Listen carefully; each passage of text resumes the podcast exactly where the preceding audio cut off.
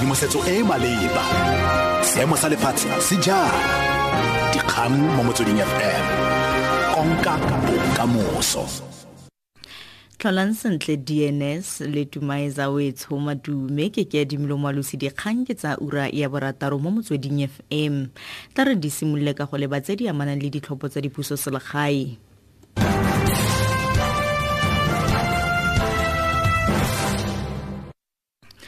ifp ya re e kgotsofaditswe ke tiragatso ya yona mo ditlhophong tsa dipusoselegae tsa monongwaga. Lekoko le tswelela go laola bommasepala ba le supa mme le eteletse pele e e akaretsang nkandla nonkoma le ulundi. Ke monokeng ya lekoko yo oketsegile go tswa go diperesente di le pedi go nna di le nne albert mngwango wa ifp Yeah, we are very, very excited to see the positive trends that are actually showing on the screen. It actually proves that the IFP is very much alive and uh, we actually have achieved beyond our expectations. Of course, we knew that we would do well in these elections, but not to this extent. So this is a practical uh, show of confidence by the South African electorate in the IFP. Lekoko la udm la re ga la dira sentle mo ditlhophong tseno tsa dipuso selegae ka ntlha ya go tlhoka didiriswa. Ke monokeng ya lekoko e ile tlase fa go bapisiwa le e ka ditlhopho tsa 2011 moeteledipele wa lona bantu holomisa a re ba swabisitswe ke tiragatso ya bone e e bokoa. Well, the UTM uh, is satisfied with the progress made thus far. Although we have some disappointments here and there, we would have loved to win one municipality, but we can also identify that one of the reasons we didn't conquer a municipality, perhaps we didn't put more resources in that particular municipality. The UDM, like all other small parties, were not ready in terms of resources for these elections. Bangwe ba batlhophi kwa hammanskraal kwa bokone ba pretoria ba re lekoko la anc le tlhoka go ithulaganya sešwa. Dipholo di supa fa anc le kana le da ka divoutu kwa tshwane.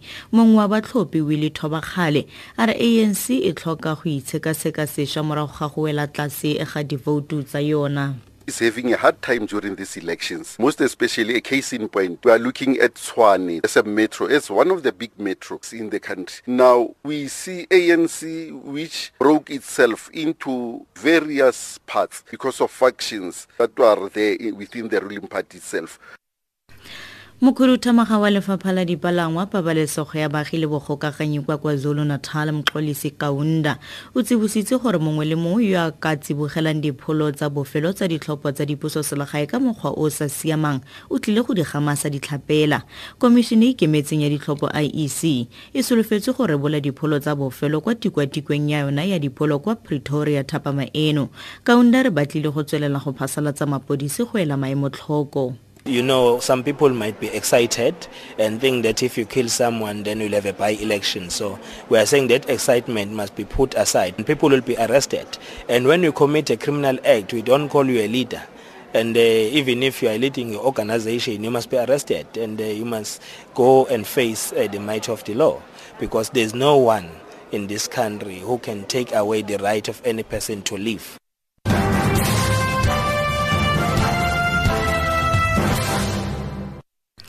Mo dikganyeng tse dingwe mapodisi ikwetse go baagi go ba thusa ka tshedimosetso morago ga thuntshano e go belaelwang e le ya borra ditaxi kwa alexandra kwa bokone ba johannesburg.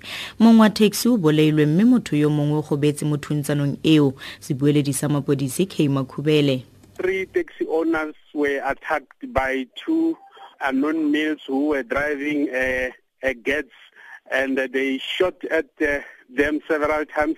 One died at the scene, the other one was uh, taken to hospital, but the other one was unharmed.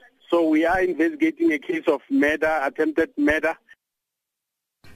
tla re wetse ka kganye kwa setlhoe mo ureng eno ifp ya re kgotsofaditswe ke tiragatso ya ona mo ditlhophong tsa dipuso selegae tsa monongwaga dikhutlafatsa ura eno ke ke adimile moalosi dikgang tse di latelang di ka ura bosupa mo motsweding fm tshedimosetso e e maleba dikgang mo motsweding fm konka